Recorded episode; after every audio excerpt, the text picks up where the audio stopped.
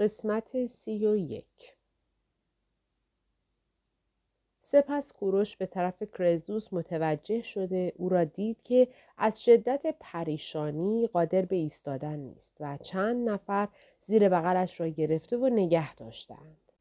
پس برای دلجویی از او به طرف کسانی که وی را گرفته بودند اشاره کرد که نزدیکش بیاورند.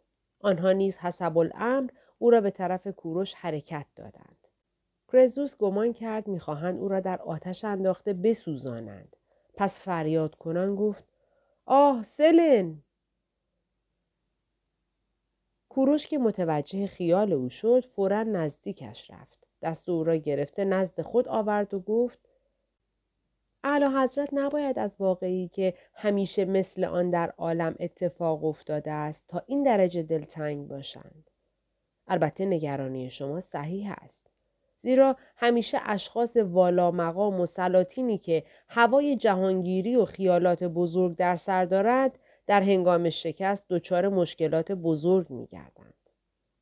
من اعلی حضرت را یادآوری می‌کنم که در مقابل مصیبت باید صبور و بردبار بود. کرزوس در حالی که آثار غضب از چهره‌اش آشکار بود گفت: خوب است زودتر خیال خود را اجرا نموده و مرا از شنیدن این سخنان معاف داری که سوختن در آتش برای من گواراتر از شنیدن این کلمات شماتت‌آمیز است. کوروش گفت: اعلی حضرت اشتباه فرمودند. غرض من شماتت نبود و خیال سوزانیدن شما را هم نکرده بودم.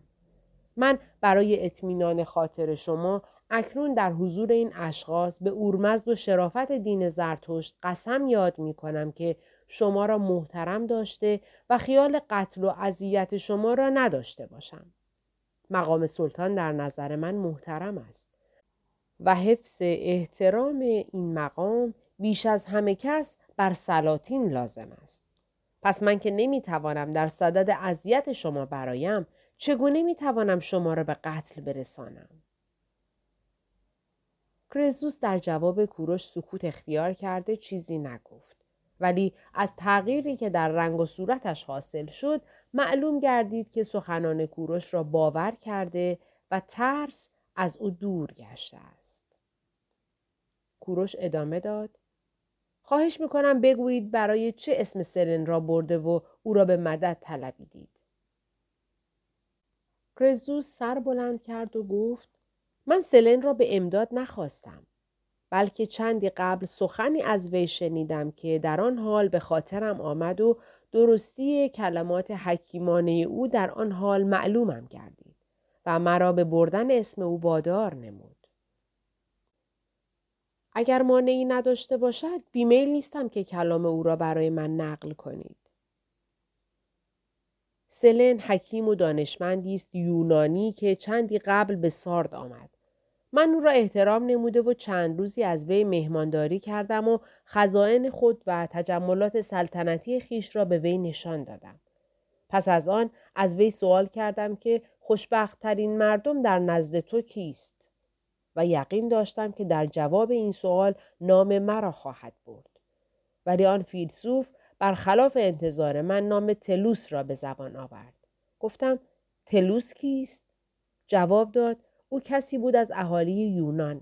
صد سال با نیکنامی و درستی عمر کرد و به شغل دهقانی مشغول بوده، هیچگاه بیش از اندازه لزوم مال جمع نکرده، فرزندان او همگی خوش اخلاق و خوب بودند و بالاخره در یکی از جنگ‌های وطنی کشته شد. و اهالی یونان در سوگواری او مرثیه ها سرود او را مدح کردند و بر بالای قبرش گنبدی بنا کردند و مجسمه او را ساخته در آنجا گذاشتند. من او را خوشبخت ترین مردم می دانم. من از این سخن سلن متغیر شدم و گفتم: این همه گنج ها و خزائن من در پیش تو هیچ قیمتی نداشت که یک نفر دهقان را بر من ترجیح دادی؟ در جواب گفت: ای پادشاه، تو خزائن بیشماری داری و بر هزارها نفوس حکمرانی کرده، دربارت بسی با شکوه و عالی است، ولی هنوز عاقبت کارت معلوم نیست و من نمیتوانم بر چیزی که هنوز در پشت پرده آینده پنهان است حکم کنم. اکنون که کلام سلن به خاطرم رسید، آن حکیم بزرگ را یاد کردم. کوروش از شنیدن این سخن حکیمان متأثر گردید. دقیقه ای ساکت مانده به فکر عمیقی فرو رفت و قطره اشکی در چشمان سیاه رنگش درخشید. پس دست کرزوس را گرفته و با ملاتفت مخصوص فشرد و گفت: اعلی حضرت، به هیچ وجه تزلزل به خاطر خود راه نده که همواره محترم خواهی بود. سیزده باغ گلستان. ده روز از فتح سارد می‌گذرد. تمام مملکت لیدی تحت اختیار کوروش در آمده و رؤسای آن مملکت در اثر رفتار و گفتار شاهنشاه ایران مجذوب وی گردیدند. گویی زبان و حرکات این پادشاه دو مغناطیس پرقوت هستند که به هر کسی نزدیک شوند، از راه گوش و چشم قلب او را جذب ساخته مطیع خود می‌نمایند. اهالی لیدی همگی خود را مطیع کوروش دانسته و تصور می‌کنند که تحت حکومت کسی هستند که با قدرتی مافوق بشر کار می‌کند و خزانه کرزوس و گنج‌های طلا و نقره او با شمشیر و تاج خانواده مزماندها تسلیم شاهنشاه ایران شد. قلعه سلطنتی سارد محل اقامت کوروش است و کرزوس در یکی از قصرهای این قلعه محترمانه و تحت نظر مأمورین مخصوص به سر میبرد. سیاکزار در این چند روزه نتوانسته معشوقه خود را ملاقات کند، زیرا فتح سارد و خارج شدن سلطنت از خانواده مزماندها حادثه بزرگی است که بر خانه ژوپیتر روی کرده و سیاکزار در این مدت مشغول تهیه آسایش خانواده آردیات می باشد. او در این مورد با کوروش مذاکراتی نموده و به آردیات اطمینان داده است که او مانند گذشته در مملکت لیدی محترم و در کارهای مناسب مقام خود دخالت خواهد داشت. دو روز است که آردیات با خانواده خود به خانه سابق خیش بازگشته و ترتیب کارهای داخلی خود را داده است. هر یک از بستگان ژوپیتر تا حدود زیادی از تشویش و اضطراب بیرون آمده و تا اندازه از خیالات این خانواده و بستگان آنها که اعضای خانواده کرزوس نیز جزء آنهاست راحت شده است. کوروش قشون مادی را در ساد نگه داشته و برای تصرف آسیای صغیر و مطیع ساختن یونانیان ساکن آسیا، قشون فارس را به سرکردگی پیران ویسه مأمور ساخته و خود نیز خیال دارد به طرف سواحل آسیای صغیر حرکت کند. البته سیاکزار تا مدتی در سارد خواهد بود. او در این چند روز وقت خود را برای راحتی خیال ژوپیتر صرف کرده و تا اندازه‌ای به این مقصود رسیده است. امروز نیز نامه‌ای به ژوپیتر نوشته و به وسیله یکی از نوکرهای خود که در سفر پیش با او بوده و ژوپیتر را می‌شناسد، نزد او فرستاده و در آن نامه از ژوپیتر خواهش کرده که جایی را معین کند تا در ساعتی مشخص همدیگر را ملاقات نمایند. سیاکزار در اردوی خارج شهر در جلوی خیمه بزرگی که مخصوص خود اوست مشغول قدم زدن است. آفتاب به نصف نهار می رسد و حدود سه ساعت است که سیاکزار منتظر می باشد. خادمی که نامه را برده بود برگشته و نزد سیاکزار آمد. نامه از جیب خود بیرون آورد و به سیاکزار داد. آثار شادمانی در چشمهای سیاکزار ظاهر گردید.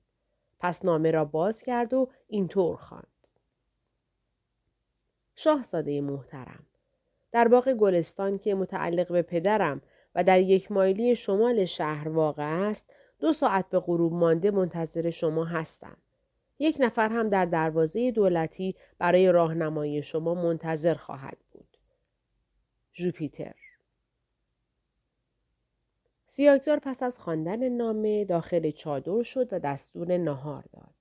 پس از صرف نهار به چادر خواب رفته و در بستر خود دراز کشید تا قدری استراحت کند. ولی وعده وصل و اشتیاق دیدار معشوقه او را از خواب باز می داشت. زیرا وعده وصل چون شود نزدیک، آتش شوق تیزتر گردد. دقیقه ها را می شمرد و می خواست که آفتاب حرکت خود را تندتر نموده وقت ملاقات نزدیکتر شود. سرانجام پس از دو ساعت که به نظر سیاکزار بیش از دو سال بود، برخاست و بر اسب خود سوار شد و به شهر رفت. او پس از ملاقات کوروش و دادن بعضی اخبار مربوط به قشون با عده‌ای از سواران مخصوص خود به طرف دروازه دولتی که در سمت شمال شهر بود روانه شد.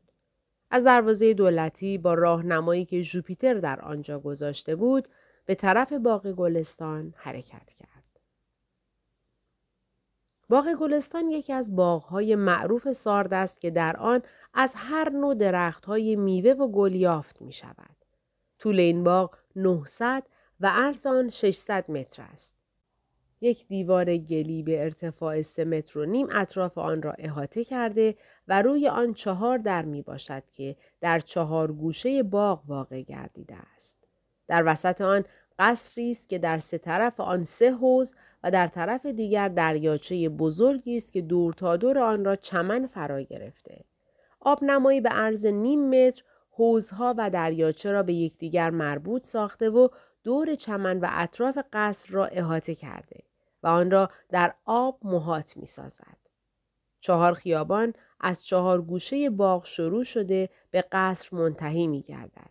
ولی خیابان ها مستقیم نیستند، بلکه به شکل مارپیچ بوده و از هشت قوس تشکیل شده‌اند. در اطراف خیابان‌ها ابتدا باغچه‌هایی به عرض یک و نیم ساخته شده که گل‌های رنگارنگ خود را به معرض نمایش گذارده و در پشت آنها چندین جوی موازی تشکیل شده است. در اطراف هر یک از جوی‌ها نوعی گل‌های درختی از قبیل گل سرخ، یاس، نسترن و غیره غرس شده و طوری ترتیب داده شدند که درخت‌های کوچک در جلو و به ترتیب هر درختی که بلندتر است عقب‌تر قرار گرفته و پشت سر درختان گل درخت‌های میوه واقع شده که آنها نیز به ترتیب قد مرتب شدند. به این ترتیب طرفین خیابان به دو طرف دره پرپیچ و خم شبیه است که طرفین آن از درختان گل و میوه پوشیده شده و تمام درختان آن دیده می شود.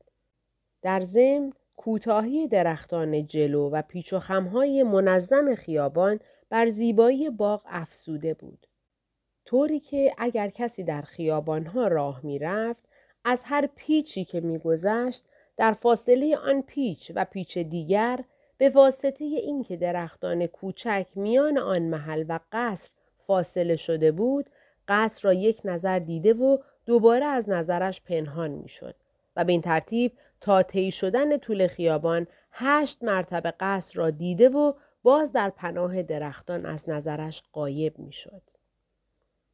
این خیابان ها اگرچه در بیشتر ساعات روز از سایه درختان محرومند، ولی برخلاف خیابان های سایر باغ ها هوای آزاد و منظره خوبی داشته، صبح و عصر نیز دارای سایه و برای تفریح بی‌نظیرند.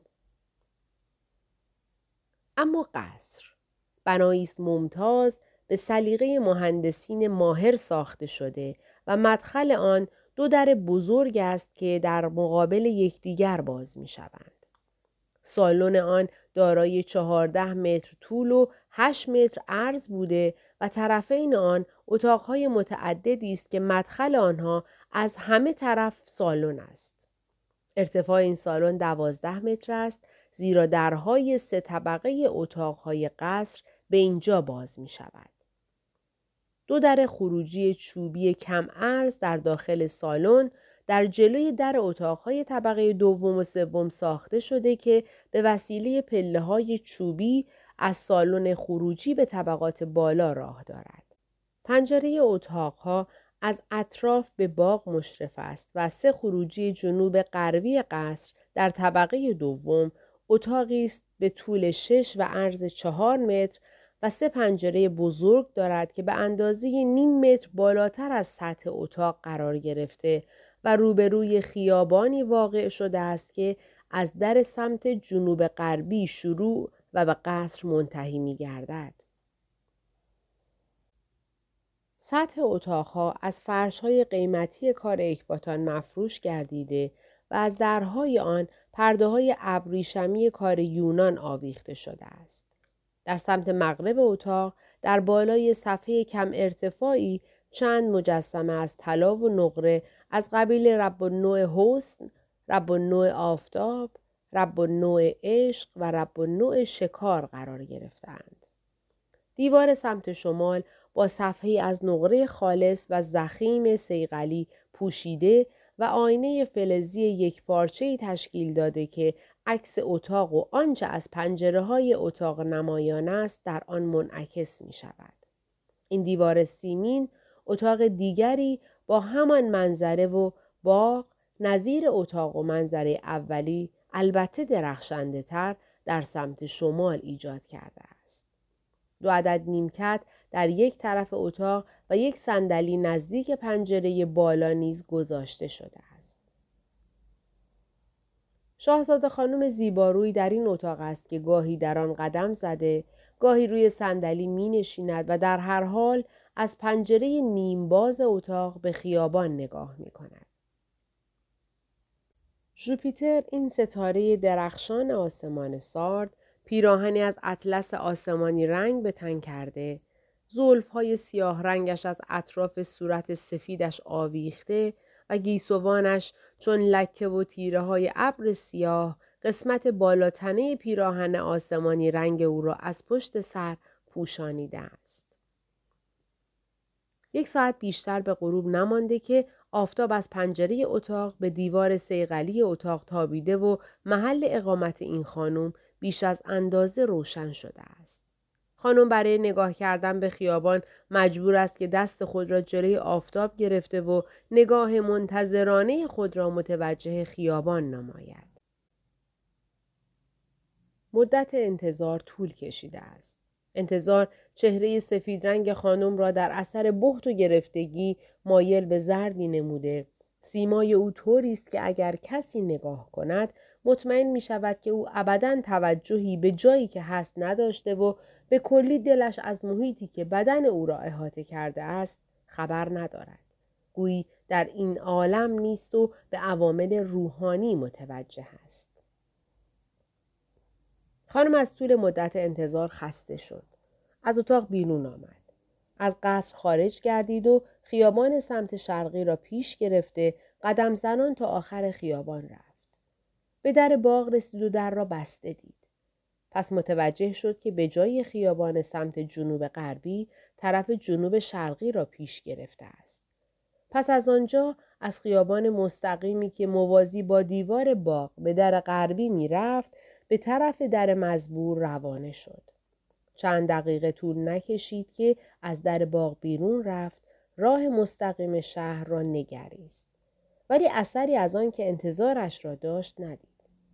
پس مأیوسانه برگشت و وارد باغ شد.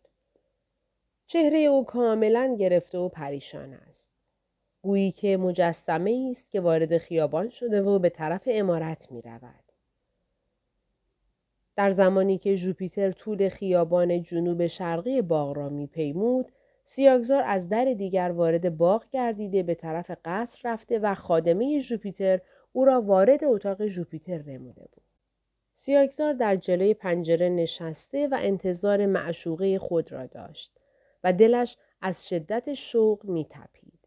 مدت این انتظار به نیم ساعت رسید ولی در نظر سیاکزار بیش از یک سال گذشت. ناگهان از بین درختان برق خوشحالی درخشید و فضای قلب سیاکزار را روشن ساخت. به یکباره چشم سیاکزار به ژوپیتر افتاد که با حالی افسرده و چهره‌ای گرفته وارد خیابان شده اولین پیچ خیابان را طی می‌کند. سیاکزار که توقع نداشت معشوقه خود را وقت دیدار غمگین دیده و چهره او را با نقاب افسردگی و گرفتگی مشاهده کند، از دیدن این حالت نزدیک بود که حال او نیز منقلب شود. ولی افسردگی ژوپیتر نیز بیش از یک آن دوام نیافت.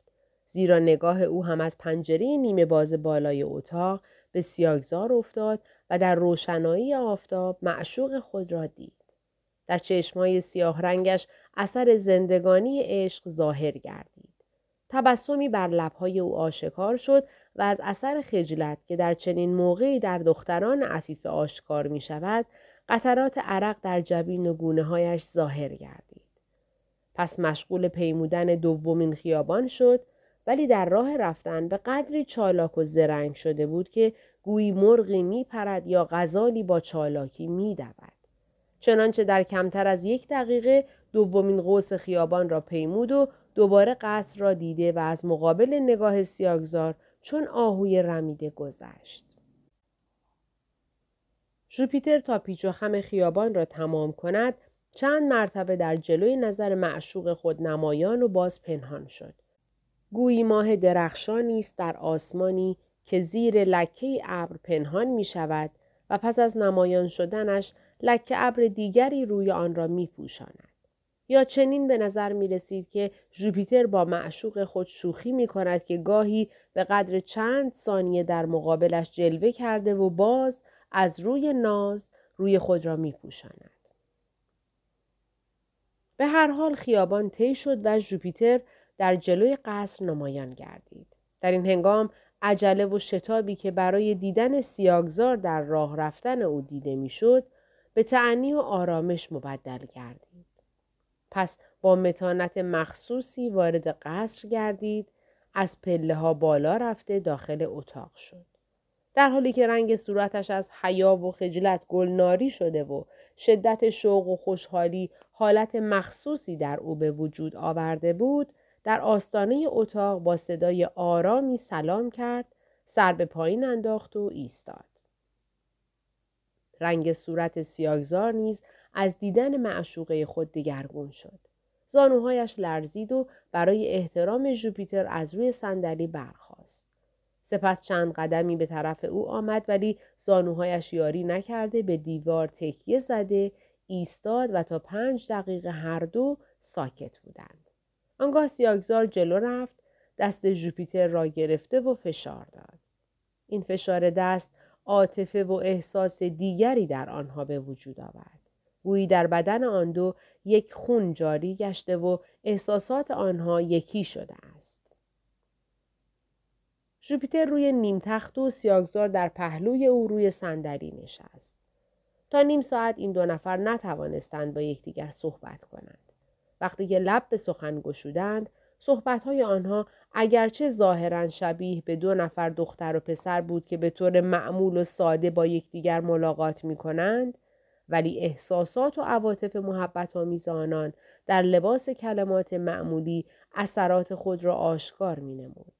خصوصاً کلمات ژوپیتر که همگی با کنایه‌های لطیف عاشقانه زینت یافته بود. داستان عشق تمامی ندارد. وقت گذشته و آفتاب نزدیک افق غربی رسیده است. در این مدت کوتاه آنها باید مطالب زیادی به یکدیگر می‌گفتند و مسلم است که اولین صحبت آنها در باب عروسی خواهد بود.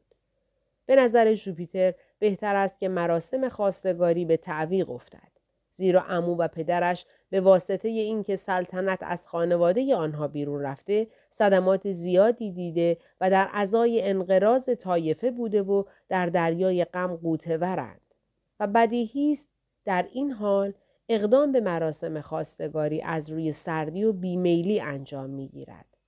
اما سیاکزار تأخیر در این کار را جایز نمی‌دانست و می‌خواست که مراسم خواستگاری زودتر صورت گیرد. گفتگوی آنها در این مورد چنان پوشیده و در لفافه بود که اگر نفر سومی وارد این بحث میشد، متوجه موضوع و منظور صحبت آنها نمیشد. ولی به هر حال هر دو به این نتیجه رسیدند که مراسم خواستگاری به زودی انجام گیرد. پس چنین قرار شد که سیاکزار کوروش را وادار کند تا فردا صبح ژوپیتر را از پدر و عمویش خواستگاری نماید. صحبت این دو عاشق تا یک ساعت از شب گذشته ادامه یافت، در حالی که آنها فکر می‌کردند تازه به هم رسیدند. به هر حال تاریکی شب آنها را از زمان سپری شده آگاه کرد و از آنجایی که توقف بیش از این برای ژوپیتر جایز نبود، به ناچار هر دو گفتگو را به پایان رسانده از جا برخاستند و از قصر خارج شدند. ابتدا ژوپیتر سوار شد و با سه نفر از همراهان خود به طرف شهر روانه شد. سپس سیاکزار با همراهان خیش با صد قدم فاصله به دنبال او حرکت کرد. هر دو اسب‌های خود را به آرامی راه می‌بردند و این مدت را که صدای پای اسب یکدیگر را می‌شنیدند غنیمت شمرده می‌خواستند راه دورتر شده دیرتر به شهر برسند. در واقع خوشحالی لطیفی بر قلب آنها حکم فرما بود که مثل آن را در مدت عمر خود ندیده بودند. چهارده انگشتر. فردای همان شب کوروش در اولین ساعت روز آردیات را به حضور طلبید و پس از حاضر شدن کرزوس را نیز به اتاق خیش دعوت کرد. او پس از اظهار ملاتفت و مهربانی شرحی از اتفاقات گذشته و تاریخ سلاطین بزرگی که بخت با آنها همراهی نکرده و از تاج و تخت محروم شده یا در مقابل دشمن ضعیف و زبون گردیدند برای کرزوس حکایت کرد و به او یادآور شد که در عالم همواره مردمان بزرگ در معرض صدمات و ناملایمات فوق‌العاده هستند که در این موقع نباید خود را تسلیم حزن و اندوه دائمی نموده و مغلوب غم شوند. سپس رو به هر دوی آنها نمود و گفت: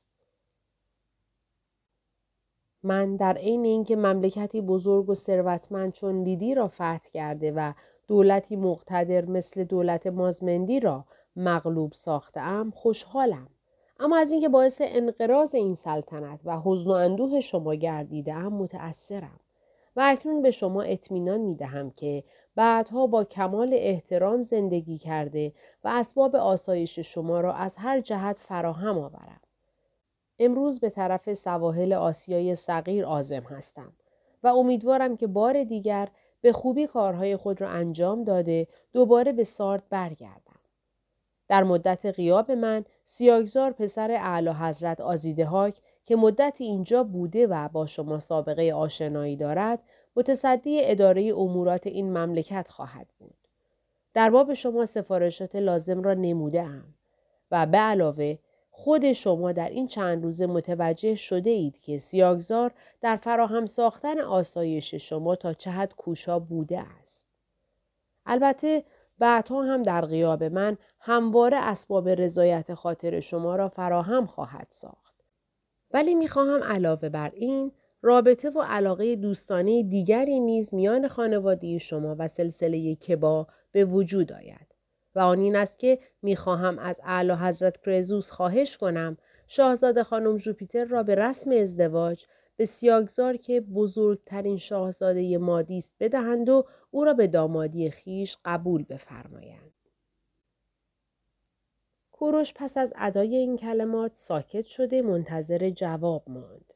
او به قیافه و چشمهای این دو نفر مینگریست تا بداند کلمات او چه اثری در آنها نموده است. آردیات از شنیدن کلمات کوروش و این خواستگاری خوشحال شد. ولی کرزوس هنوز از ظلمت اندوهبار و وحشتناک غم بیرون نیامده بود و قصه برباد رفتن تاج و تخت اجازه این که به امر دیگری فکر کند به او نمیداد. مجلس چند دقیقه به سکوت گذشت.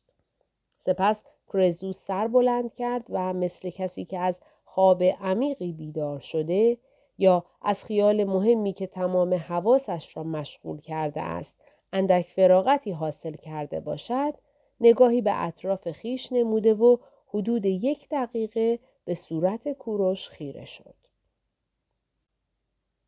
اگرچه در ابتدا در نگاه او آثار جنون دیده میشد، ولی رفته رفته رگ‌های قرمز رنگ چشمش تغییر کرده، نگاه تند او به آرامی و ملایمت بدل گشت. حدقه چشمش که بی اندازه وسیع شده بود، به حد اعتدال برگشته، در سیمای او آثار آرامش حواس او آشکار گردید. سپس شروع به سخن نمود و گفت: شما مرا نصیحت کردید و میگویید که از رفتن تاج و تخت خیش دلتنگ نبوده و قصه نخورم. من اگر این سخنان را از یک شخص معمولی می شنیدم می گفتم بی تصور حرف می زند. ولی چون گوینده این سخن شخص عاقل و با تدبیری است، پس مجبورم توضیح بخواهم که آیا حس غلبه و حس ارتقاء اقتدار در هر انسانی موجود نیست؟ آیا سلاطین بزرگ و اشخاص نامی دنیا را غیر از حس غلبه و اقتدار به مقامات عالیه رسانده است؟